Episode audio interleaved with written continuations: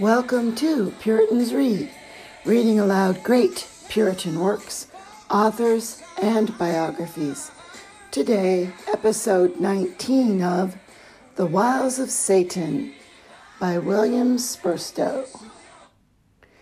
Brother Spurstowe is talking about looking to Christ in four particulars. I think this is his second particular.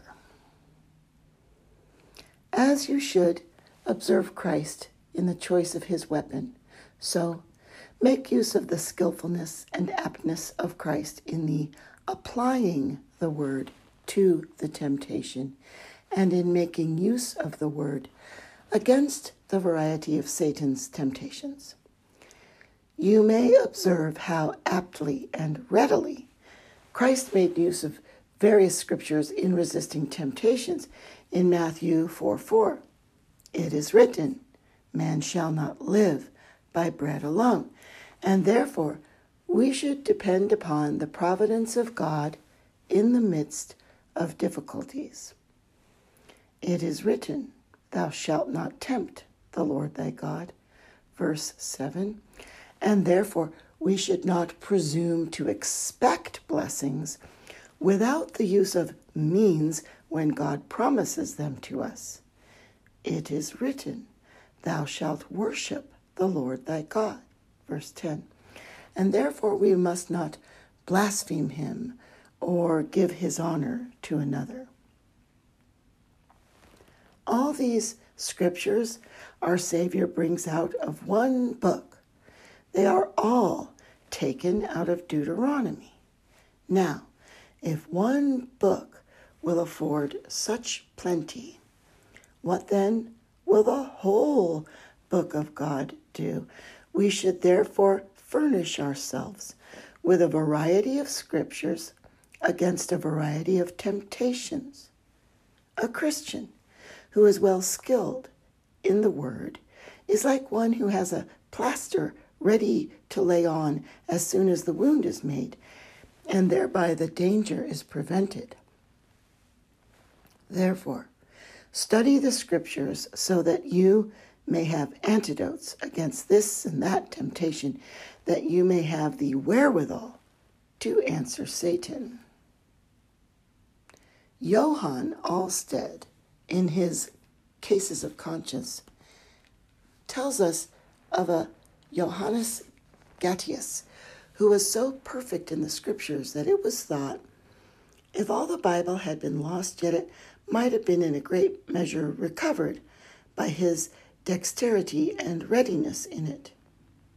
It is a great commendation to be ready in the Scripture, but to be so ready as to improve it upon all occasions against temptations is the glory and excellency of a Christian. Get a skill in the Word so that you may have it in a readiness and be able to apply it. It is true. Knowledge is the eye of the soul, which must direct how it must be applied. Ignorant men pervert it to their own destructions. They wound themselves, not their enemies. General discourses are like the beams of the sun dispersed in the air, which warm and cheer, but particular application is like the beams collected in the burning glass, which unites the beams and makes them burn. Apply the word to yourself. If you are tempted to covetousness, remember that life does not consist in the abundance of things.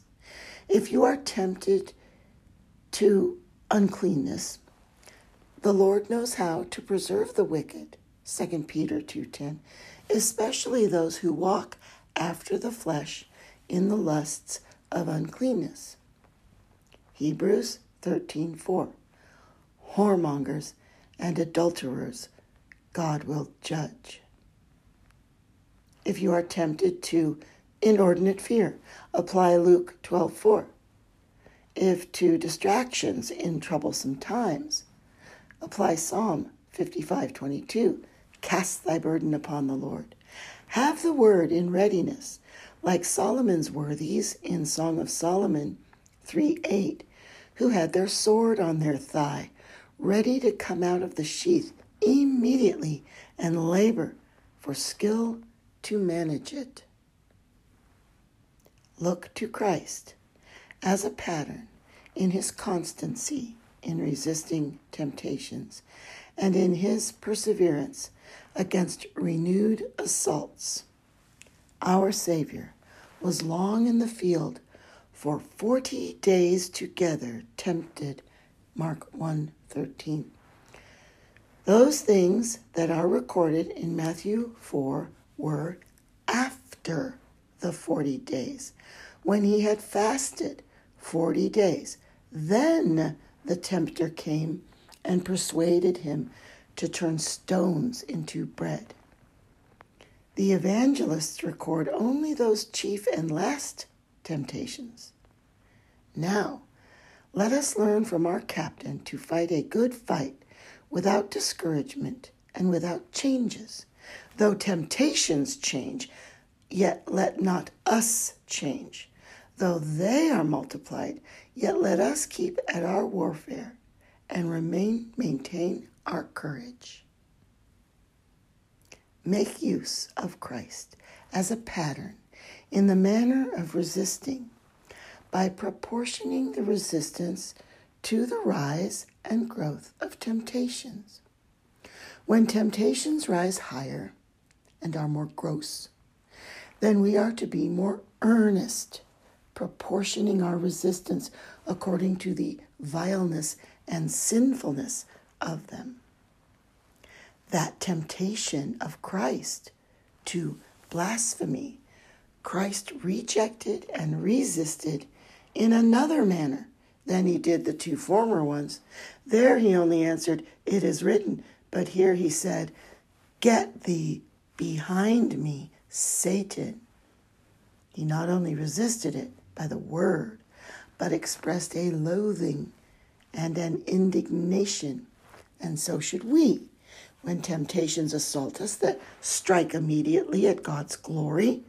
We should express a loathing and abhorrence of them certainly such temptations to atheism, murder, blasphemy, and such like are best resisted by an abhorrence and loathing of them, not by disputing with them, as Paracelsus said. Some temptations are resisted by flight, such as flee fornication, some are resisted by indignation, as a man has his anger moved when he is offered nothing near the worth of his commodity. So, when a man is tempted for trifles to sin against God and hazard his soul, it is enough to resist such temptations with that interjection Fie, fie upon such filthiness fie upon such blasphemy, and this is by many thought the safest way. You must make use of Christ as your aid and succor as well as your pattern. Not only as a pattern to know how to fight, but make use of his power and strength to fight the better. Be strong in the Lord and in the power of his might. Ephesians 6:10. Hebrews 2:18 says that he is said to be able to succor them that are tempted.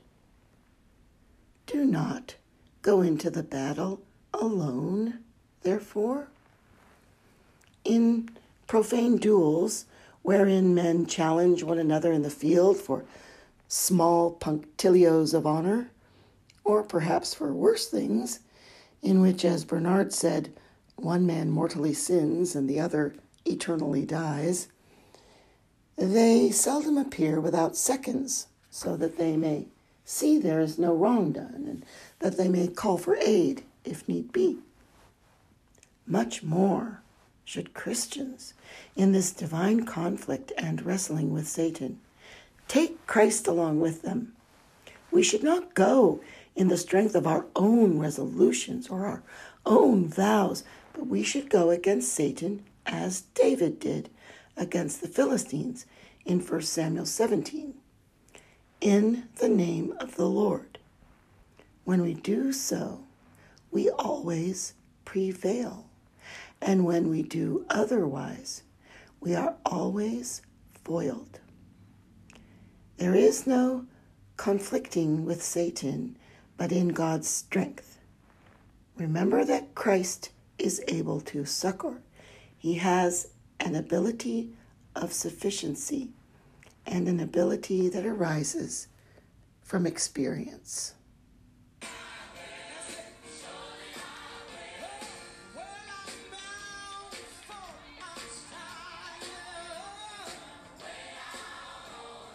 That was episode 19 of The Wiles of Satan by William Spurstowe.